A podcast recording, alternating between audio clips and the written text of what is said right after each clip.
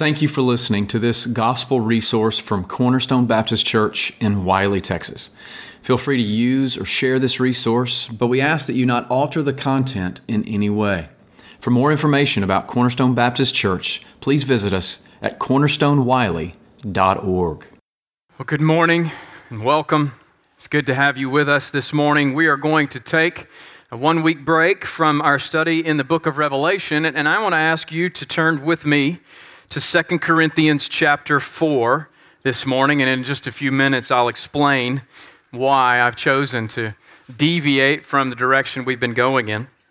Some of you already know, but if you're visiting, you might need a little explanation, and I'll, I'll give that to you. But 2 Corinthians chapter 4 and I'm just going to read the first six verses here. And, and in this section, what the Apostle Paul is doing is he is defending and explaining his ministry, and not just his ministry, but the ministry of the apostles of Jesus Christ in this day.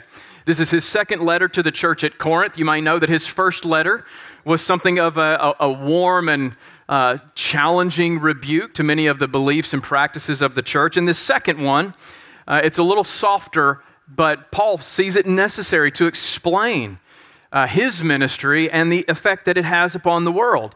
And in so doing, he shows us that there are spiritual realities at work, and that's part of the ministry we've been called to, to work in the midst of these spiritual realities. And so here's what he writes to the church at Corinth, uh, starting in chapter uh, 4, verse 1.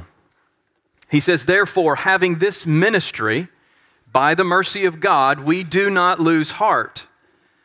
But we have renounced disgraceful, underhanded ways. We refuse to practice cunning or to tamper with God's word. But by the open statement of the truth, we would commend ourselves to everyone's conscience in the sight of God. And even if our gospel is veiled, it is veiled to those who are perishing. In their case, the God of this world has blinded the minds of unbelievers to keep them from seeing the light of the gospel of the glory of Christ, who is the image of God. For what we proclaim is not ourselves, but Jesus Christ as Lord, with ourselves as your servants for Jesus' sake. For God, who said, Let light shine out of darkness, has shone in our hearts to give the light of the knowledge of the glory of God in the face of Jesus Christ. This is God's word. Would you pray with me this morning? Father, we do thank you for your word and we thank you for the ministry of the gospel. We thank you for the good news of Jesus Christ. That though we are sinners, undeserving and unworthy of your mercy and grace, you in your love have displayed your your kindness toward us through Christ, in that He came to this earth lived a sinless life, died a substitutionary death, and was raised by your power to show that He had conquered Satan, sin, and death for all those who believe. Our hope this morning as Christians, as gospel people, is not in our ability to be morally upstanding citizens. Our hope and our confidence is in Christ and in Christ alone, as it is revealed in Scripture alone. And Father, I thank you for this word, and I thank you that we can see, not only in your word, but also throughout history, examples of men and women who faithfully upheld the gospel, who faithfully proclaimed this message by your mercy for your sake.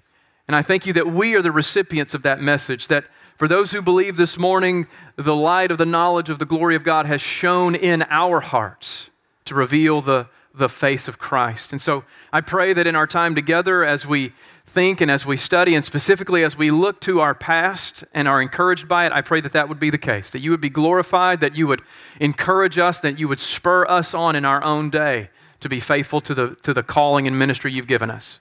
I pray this in Jesus' name and for your glory. Amen. Our world, according to this passage, according to this scripture, our world, our lives here and now are rooted in unseen spiritual realities. In fact, the Bible tells us that everything in our physical world is right now being held together with spiritual power. And when we read passages like this, we're able to catch something of a glimpse of the spiritual reality behind the world that we live in. There is light and there is darkness. There is darkness in our world. And before we go on and say, You're right, preacher, there is darkness in our world, understand that there is also darkness in you. There's darkness in us. I'm talking about the darkness of sin and the darkness of materialism and pride and lust and broken promises and selfishness and greed and idolatry. The darkness of sin is alive in us. And even though we might wish that it would go away or that it simply would not be true, the Bible re- reminds us over and over that it is true. But God has not forsaken us. The darkness of this world and the darkness in our hearts cannot compete with the light of Jesus Christ. When God shines the light of the knowledge of His glory in the face of Christ into the darkness, the darkness has no chance. And perhaps you need to hear it today, as I do. There is no darkness in you that cannot be completely overcome by the light of Christ. Now, as we think about light and darkness and we think about our own day, maybe it's easier for us to see some things. But what I want to do is I want us to think about something of our history, our heritage as the people of God. There have been seasons and times in the life of the church when the darkness of sin seemed as though it was greater than the light of God's truth. And one such time was in the years preceding the Protestant Reformation. The spiritual horizon shaped by the Roman Catholic Church made for very dark days. But in the midst of that darkness, God saw fit to raise up bold and faithful men and women who were willing to put their own lives on the line in order to let the light of Christ shine. One such man was John Wycliffe. He has been called the morning star of the Reformation. How many of you have ever heard that before? How many of you have never heard of the Reformation? Okay, most of you have.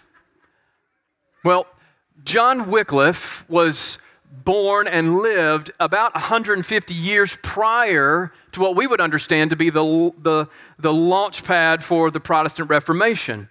And he was referred to as the morning star of the Reformation. And here's why. In the night sky, the morning star is the celestial body that shines brightest during the final hours of darkness just before the dawn. The morning star is not actually a star, it's actually the planet Venus. And you've probably heard that the night is darkest just before the dawn. Well, at that particular time, when the night is as dark as it's going to be, the last point of visible light in the sky is what we have learned to call the morning star. It stands out against the dark horizon and it signals that the time of darkness is almost over and the light of morning is about to rise. And that's the role that John Wycliffe, and not John Wycliffe alone, but Wycliffe, served in that role. Because the scene in, on the world stage was in a state of, de- of deep darkness. And yet, God raised up this man to shine and to hasten the coming of the Reformation. My purpose in preaching this message today is so that we do not forget the depths of darkness that can surround us in this church age. Nor should we forget the fearless faithfulness of those who have gone before us to shine the light of God's truth in the midst of that darkness. There are only four times in the year when I deviate from the schedule of preaching verse by verse through books of the Bible. Those are the Sanctity of Life Sunday in January, Easter, Christmas, and Reformation Day. Tomorrow is October the 31st, 2022, and it marks the 505th anniversary of the day when Martin Luther, a German monk, nailed a document to the front door of the Castle Church in Wittenberg, Germany, that outlined 95 points of disagreement with the teaching and practice of the Catholic Church. And almost 200 years earlier, John Wycliffe was born. And this morning, I want to do two things. I want us to remember and celebrate the work of God in and through his servant John Wycliffe, who was the greatest theologian and philosopher in England during his day. And then I want us today to consider our own lives in ministry. and, and how we can be faithful to allow the light of Christ to shine in our lives today. So, those are the two purposes. And this is essentially the, the life of John Wycliffe is going to serve as an illustration of the passage that I just read a few minutes ago in 2 Corinthians chapter 4. So, let's look at the life of John Wycliffe in his early days. Now, we don't actually know that much about his earliest days and his childhood. We believe that he was born around 1330, and he was, we do know that he was born uh, to a sheep farming family near Richmond in Yorkshire, about 200 miles from London, England. So this is, he's an Englishman. We know that around the age of 16, which was common for young men in that day, around the age of 16, he was enrolled at Balliol College at Oxford. But just a few years into his studies, the Black Plague began to sweep through Europe. You're familiar with the Black Plague, I'm sure. And during that time, when the Black Plague was sweeping through Europe and, and people were dying left and right, uh, things shut down, and this delayed Wycliffe's time at university. It is estimated that the Black Plague killed a third of Europe's population, something around 25 million people. It caused fear, it caused panic everywhere, and it was an instrumental work of God's providence in bringing Wycliffe to consider the state of his soul. And as he considered the state of his soul and he sees all of his countrymen, or not all, but a third of his countrymen dying, he found his hope and confidence in the Lord Jesus Christ. He was converted to Christ during this time. He graduated with a Bachelor of Arts in 1356. He returned to Oxford or to Balliol College to pursue a master's, and then he was ordained to the priesthood in 1361 and that's the Roman Catholic Church. He was a priest, and he began preaching in the local Roman Catholic uh, parish church. And immediately, as a young man, his pulpit presence and his ability to teach the Word of God with what, what people would understand to be a special giftedness, a unique ability, it was quickly recognized in him, and it afforded him the opportunity to move up to a more prominent church. He moved to Buckinghamshire, which was closer to Oxford, and that not only gave him the opportunity to serve in the church and to preach in the church, but it gave him an opportunity to complete his doctorate, which he did in 1366.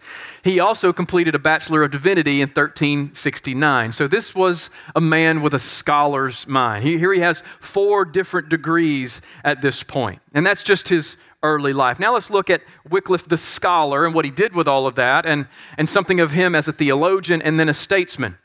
So he had a scholar's mind, and he used that and this uncommon skill in preaching and teaching, and he quickly uh, became, uh, he, he, his notoriety began to grow.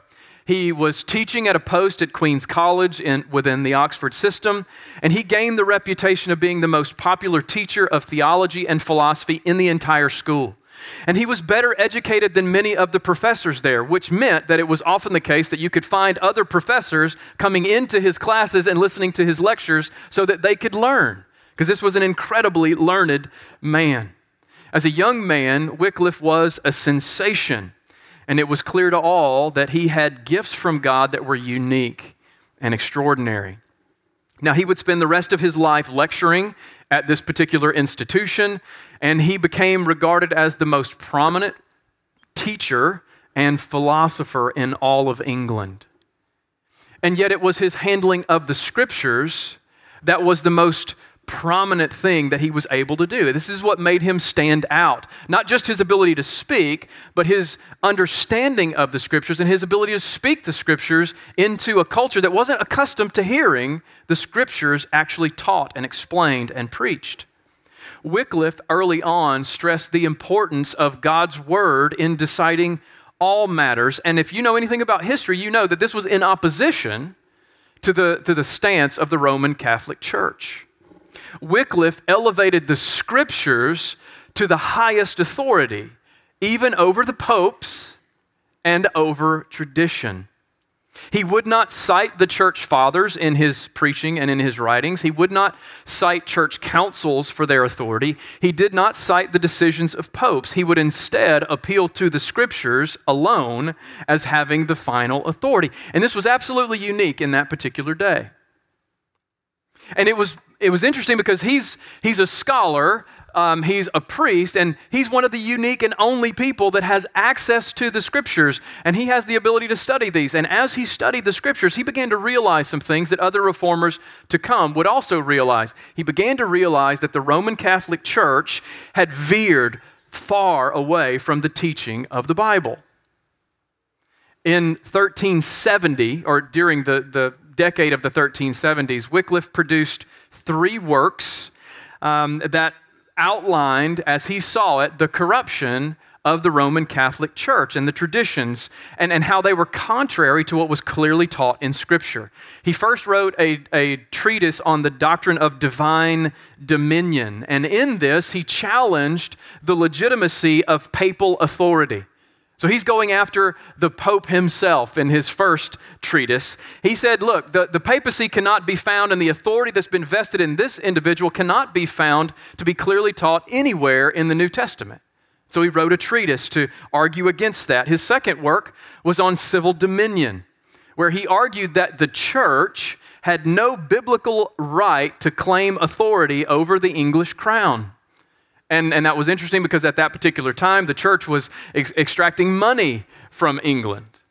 And because of his writing, the English crown took notice of Wycliffe and was very ple- pleased with what he had to say. He took this position, and King Edward III adopted not only Wycliffe's position, but then also brought him into the government um, to argue against the church on his behalf. So if you're keeping score, in the 1370s, John Wycliffe has challenged the authority of the Pope. He has challenged the authority of the Roman Catholic Church herself. And this made him so popular with the king that the king appointed him to the position of royal commissioner and then sent him to France as a delegate for the English crown to debate with uh, the pseudo papists who were there as a result of the Great Schism. I won't go into all of that. But so he's a, he's a preacher, he's a theologian, he is an author, and he is also a statesman. And I point all of these things out to show you the broad scope of influence that this man was allowed to have. He returned to England in 1374. He was appointed to a new parish church in Lutterworth, where he served for 10 years until his death. But this post gave Wycliffe an opportunity uh, to preach on a regular basis. And he did that in addition to teaching his doctoral students at Oxford at Balliol College. So let's look at Wycliffe, the proto Protestant preacher. So we've given you a little bit of his background, a little bit of his influence. Now let's talk a little bit about his ideas. During this time, Wycliffe's preaching ministry began to spread all over England. Um, people were starving for the Word of God. And this man was willing to preach and teach and explain the Bible. The king named him royal chaplain, which allowed him not only to, to preach in his church, but also to preach before the royal court. So he's preaching the word of God in front of the most powerful and prominent men in all of England. And it's during those sessions that Wycliffe's Protestant spirit was revealed he began to declare things like this The scriptures and the preaching of God's word is of more value than the administration of any sacrament. And if you know anything about the Catholic Mass, you know that the pinnacle of Roman Catholic worship is the Mass, not the preaching of the Word of God. And Wycliffe is subverting that. He, he says this this is his own words Oh, marvelous power of the divine seed. He's preaching in this particular sermon on the, the parable of the sower, where the sower goes out to sow and he sows seed in, into four different locations. And, and only one of those seed is able to produce fruit uh, a hundredfold. And, and, and that's what he's talking about here as the divine seed. And he says, Oh, marvelous power of the divine seed, which overpowers strong warriors softens hard hearts and renews and makes divine men brutalized by sin who have departed infinitely far from God. Plainly, so mighty a wonder could never be wrought by the word of a priest if the Spirit of life and the eternal word did not, above all things else, work within it. Wycliffe was committed to the preaching of God's word as the only infallible source of authority from God on earth. and the only means by which men would be saved. And, and he was thinking these things, and he had the dangerous habit of saying what he was thinking in his head. And in his newfound role as royal chaplain, he not only began to go after the, the teachings of the church, but he continued to attack the Pope himself. He attacked the Pope for many different abuses of power. He saw all kinds of corruption within the papacy, and he allowed the scriptures to expose that corruption. He wrote this Christ is truth, the Pope is the principle of falsehood. Those are his words. Christ lived in poverty, and the Pope labors for worldly magnificence. Christ refused temporal dominion, and the Pope seeks it out. Now, you can imagine this man's going to find himself in hot water pretty quick. Wycliffe declared that the Bible alone has the authority to determine and establish doctrine. And when popes or church councils go against Scripture, he pointed out that they were in the wrong. He would go on to say it's pretty cheeky, but he would go on to say that the Pope's authority did not extend beyond the one local church in Rome that he served. But his most scathing critique came when he likened the Pope to Antichrist for going against the clear teaching of Scripture.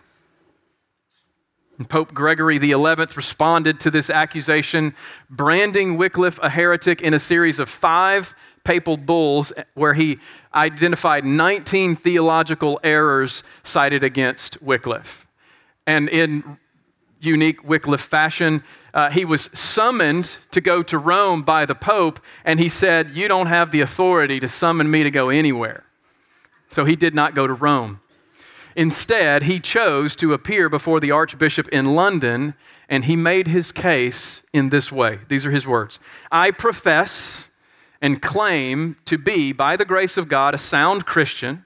And while there is breath in my body, I will speak forth and defend the law of it. I am ready to defend my convictions, even unto death. In these my conclusions, I have followed the sacred scriptures and the holy doctors. And if my conclusions can be proved to be opposed to the faith, not the church, but to the faith, willingly will I retract them. And then he would go on in these statements to clarify the standard upon which all of his writings and teachings were based. He said, Neither the testimony of Augustine, one of the early church fathers, nor Jerome, nor any other saint should be accepted, except insofar as it was based upon Scripture.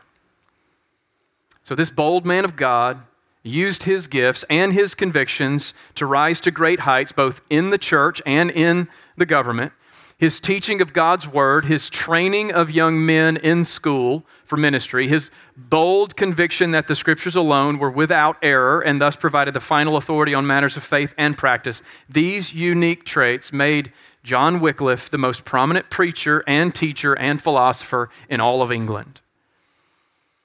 But it was his defiance of the Pope and his attack upon the Catholic Mass that caused some of his early supporters to step back and withdraw their support.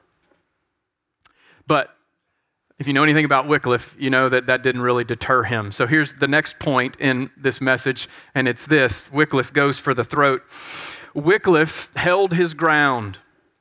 In time, a lot of people abandoned him, not everyone, but a lot of people abandoned him. This once lauded man for his boldness, now he's being abandoned by many. He was condemned by church leaders after the Pope had issued these edicts. Um, and these are men who had once praised his preaching and teaching. His reputation as this great man was becoming sullied, but he responded by making further accusations against the Roman Catholic Church. He published a document known as the 12 Conclusions, and he referred to it in his defense. I, I mentioned it earlier. He, he uh, published this document, and in this document, he attacked 12 corruptions or heresies that he saw being committed by the Roman Catholic Church. So Luther had his 95 theses, Wycliffe had his 12. And somebody pointed out earlier, just leave it to a, a, faithful German man to find a lot more stuff to talk about than, than that. So he went after all of these different issues. Uh, he went after the practice of clerical celibacy. And this was in the 1300s, mind you. He went after the practice of clerical celibacy, arguing that it was not biblical, but also arguing that it was leading to homosexual sin amongst priests. 1300s, 1370s. Church had a long time to think about that one, didn't they? He attacked the practice of exorcisms and how they were being conducted in a manner that was not consistent with Scripture. He argued against the prayers for the dead, against holy pilgrimage to, to, view relics, against the practice of granting absolution. He held on to confession, but not absolution. He argued against the Crusades and several other things. But most notably, he denounced the doctrine of transubstantiation as the most harmful teaching of the church. His words, not mine. Now, that's a big word, a lot of syllables in that word. What in the world is transubstantiation? Transubstantiation was the belief, or is the belief, that in the midst of the Mass, the Catholic Mass, that the bread and wine of communion actually become, are transformed into the real presence, the real body and blood of Christ by virtue of the priest's words, the priest's incantation, essentially. Some of you know that, some of you don't. There you go. That's what transubstantiation is. And for Wycliffe to go after the doctrine of transubstantiation was for him to attack the very core of what the church was offering. The church was saying to the world, We have the real body and blood of Jesus. No one else has this. And only by coming here and only by being part of our Mass, by only by being a part of the Roman Catholic Church, can you have any hope of true salvation because we're the only ones who have the real presence of Christ among us. And Wycliffe absolutely went after this particular doctrine. Uh, one uh, biographer, John Laird Wilson, he, he wrote in the 1800s, he said this about Wycliffe's attack upon this. He said, These conclusions, conclusions is all 12, but one specifically, they were bold beyond precedent. Nothing so daring had been done in the entire history of the medieval church. The boldness of the attack can only be understood and appreciated when it is borne in mind that the real presence was regarded as the cardinal doctrine of the church. It was the very center and citadel of the faith, and his attack fell like a, like a thunderbolt. This man was bold. Wycliffe believed that Christ was present in the Mass in a sacramental way but not in a material way. He argued that Christ is present in the soul of the individuals participating in the Mass, and that was the end of the sacrament. And he rejected the Catholic doctrine of transubstantiation, and by doing so, he rocked the church. And it resulted in a church wide prohibition against Wycliffe and everyone who would support his ideas. But once again, that really did not stop John Wycliffe. In the middle of a lecture uh, at Queens College, in the middle of a lecture at the Lord's Supper, a university officer interrupted his, his lecture and permanently dismissed Wycliffe from the grounds, and he would never return. So, Oxford's most popular professor and philosopher had become its disgraced heretic. But again, that didn't stop him. He just continued to work, only he did it out of the public eye. And his most notable uh, works, I would say, come in two ways. The, the translation of the Latin Bible into the common Middle English language, and the rise of a group of men, of preachers known as the Lollards. Are y'all familiar with that? Some of you have heard that before? Okay. So at this time, when Wycliffe is basically told you can't come back onto Queens College campus, he begins the work of translating the Bible, and many of the students that he had taught and trained in his time as a professor, they followed him. They went with him, and he continued to teach them and instruct them in a similar fashion to to Paul with Timothy, and he would send them out. And as he was working on the translation of the Bible into English, he would send them out with copies of that, or send them out with just sermons from Jesus, or send them out with certain books, and they would go and they would preach the gospel and they would teach the church all over England. And these individuals, these followers, were known as Lollards, L O L L A R D S. Like I said, they were mostly college students who had been convinced by his teaching, and they were well educated because they had spent years with Wycliffe himself. And they, they had the same convictions that he had, and they became this well equipped, well armed spiritual army going throughout England, preaching the gospel and the word of God with Wycliffe's English translation in their hands. But because the church had condemned not only Wycliffe, but also any who follow Wycliffe, the Lollards soon found themselves in the crosshairs. Now, the term Lollard, it's a weird word. It, it's, it was actually a word or a name given to them by those who opposed them. The word Lollard in Dutch means mumbler. And the individuals who were trying to uh, dissuade you from following their influence would say, well, these individuals are nothing more than a bunch of you know, theological mumblers. They don't know what they're talking about. And the name stuck, and that's where the name Lollards comes from. But these were actually faithful evangelists who were going throughout the throughout England at this time, and they began to be hunted down. Many of them were expelled from Oxford. They were forced to renounce their views, but most of them refused to do that, and they carried on preaching the gospel and God's word wherever they went. And you can even see evidence of them 200 years later continuing to do what the Lord had called them to do. And while the, the Lollards were going throughout England, Wycliffe and some of his former colleagues at the, the school were, were translating the Bible. So not only did his students follow him, but some of the other professors continued to follow him. And they worked together to translate the Bible from the Latin into Middle English. Now, why was that such a big feat, and why was that important? It was in 405, so 405 AD, that a Christian scholar named Jerome translated the Bible from Greek and Hebrew into Latin. That might be completely new to you, and that's okay. All of this might be new to some of you. And now, in that particular day, in 405 AD, Latin was a common language. It was a language that was spoken on a daily basis throughout the world. And Jerome's Latin translation was commissioned by the church leaders, commissioned by the Pope at that time, and then later on, uh, it was actually declared to be the only authorized version or translation of the Bible, and it stood as such for over a thousand years. But here's the problem during that 1,000 years, nobody's speaking Latin anymore, except for those who are trained in Latin and have access to it. In other words, only the priests, only scholars could read the Bible, and then the church was just simply left to uh, assume that their leaders were teaching what was right and appropriate.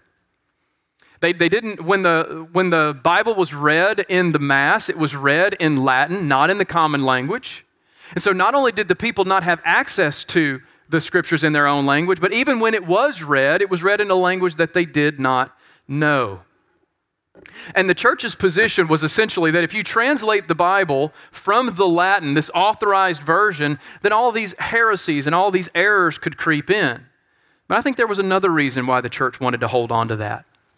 Wycliffe set out to translate the Bible into the common English, Middle English of his day, so that his countrymen could read the Bible for themselves. He was determined to give God's word to the English speaking people in their own language. And so he, he worked with these, these colleagues at Oxford to produce a, a Bible, and he did. They were able to do this in, in just under a year, the first edition of Wycliffe's work. His stated conviction was this these are his own words For as much as the Bible contains Christ, that is all that is necessary for salvation. It is necessary for all men and not for priests alone. And so what he's basically saying is this is you don't have to go to the corrupt Catholic Church to learn about salvation. You can learn about it yourself. Here's the Bible. Here's the Word of God. The first edition was completed during Wycliffe's life. The second edition was completed after his death. But the opposition to Wycliffe and his English Bible did not stop when Wycliffe died. Wycliffe died in 1384. So 1330 to 1384 is roughly what we believe his lifespan was. And just under 20 years later, in 1401, Parliament, that is English Parliament, passed a law entitled On the Burning of Heretics. And in that law, it made it legal for the government to punish heretics by burning them at the stake while they were alive. This happened in 1401. And if that's shocking to you, there's a lot more that would shock you about our, uh, the church's history. So that was 1401. It was now legal for you to be burned at the stake while you're alive if you are found to be a heretic, that is, oppose the Roman Catholic Church. In 1408, the Archbishop of Canterbury, Thomas Arundel, created the Constitutions of Oxford, which stated this. Now, listen to this carefully. He says, It is a dangerous thing to translate the text of the Holy Scripture out of one tongue into another. For in the translation, the same sense is not always easily kept. We therefore decree and ordain that no man hereafter, by his own authority, translate any text of the Scripture into English or any other tongue, and that no man can read any such book in part or in whole. Now, here's what that means the church in England and the English government has the authority to now burn at the stake anyone who is translating the Bible into their common language or reading the Bible in their common language. And that's exactly what they did. John Foxe, in his Foxe's Book of Martyrs, he tells the story of seven people, and these people were Lollards. They were followers of Wycliffe and his doctrine. They were burned alive at the stake in Coventry in 1519, and their crime was teaching children the Lord's Prayer in English. Among the seven was a woman, and the woman possessed a copy of the Lord's Prayer, the Apostles' Creed, and the Ten Commandments in English. Now, you've got dozens of Bibles laying around your house, right? In all kinds of different translations, and, and you probably haven't opened many of them in years. But can you imagine a world where you would face the threat of torture and death for simply teaching your children the Lord's Prayer in the common language. Now, you might say, well, yeah, there, there might be some, you know, radical Muslim regimes right now that would, that would crack down on such a thing. That may be true, but this was being done at the hands of the Roman Catholic Church. So, why was the church so murderously hostile to the common translations of the Bible and those who would possess them. The Catholic Church taught that in order to protect humanity from religious error and heresy, it was essential that the Bible remain in Latin and that the, the official understanding of the Bible be safeguarded by the Pope. You can't think on it yourself, you have to go to the church. The church will tell you what to think rather than the scriptures. But there were deeper reasons. People like Wycliffe and later reformers like Luther and Zwingli and Calvin and so many others, they were becoming increasingly wise because they were they were priests or they were monks. They had access to the scriptures and they knew the Latin so they could study it for themselves. And as they studied the scriptures, they became increasingly aware that the Roman Catholic Church had corrupted the teaching of the Bible for their own gain. And as they began to point that out, what happened was the church began to lose influence and authority over the people, millions of people. And I believe, as many others do, that the main issue at stake in this was the church's power and authority being taken away from them. And Wycliffe's life and ministry posed a challenge to that, th- that power and authority and influence. And for that, he and his followers were hunted. This is a different time a dark time.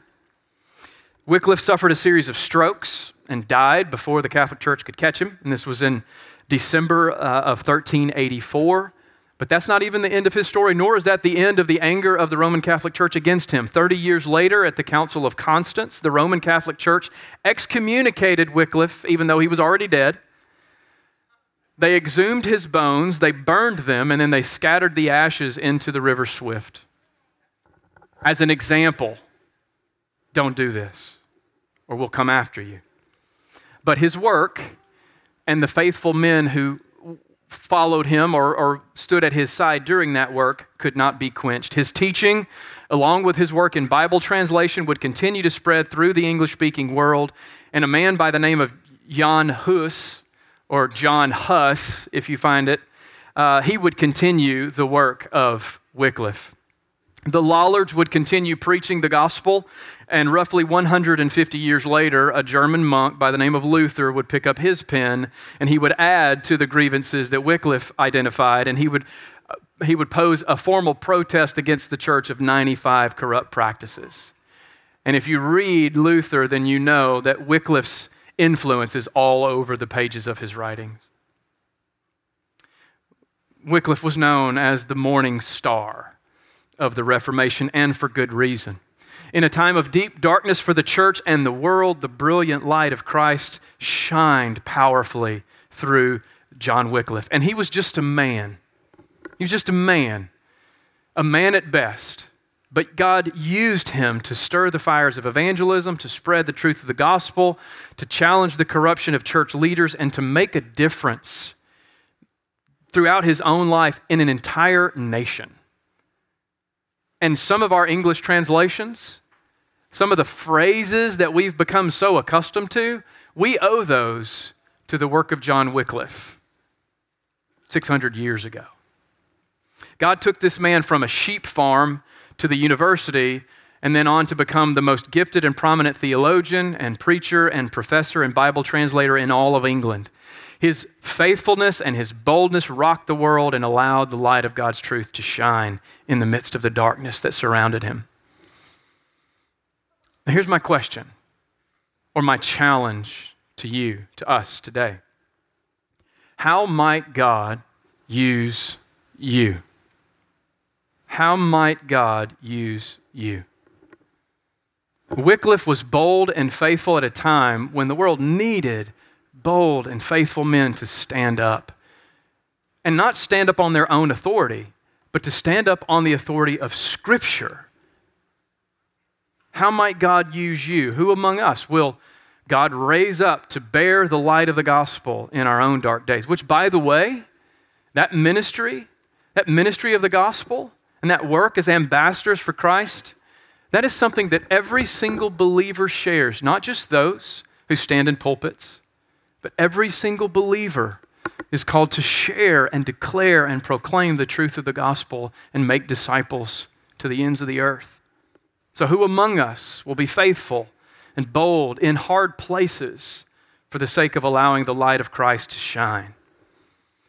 The reason that I preach these sermons for the last 12 years is to remind us of our heritage so that we don't forget it, but also in the hopes that God would raise up among us men and women who will boldly understand and assume the responsibility that these men and women felt to make sure that the gospel would have its say and that the word of God would not be put out.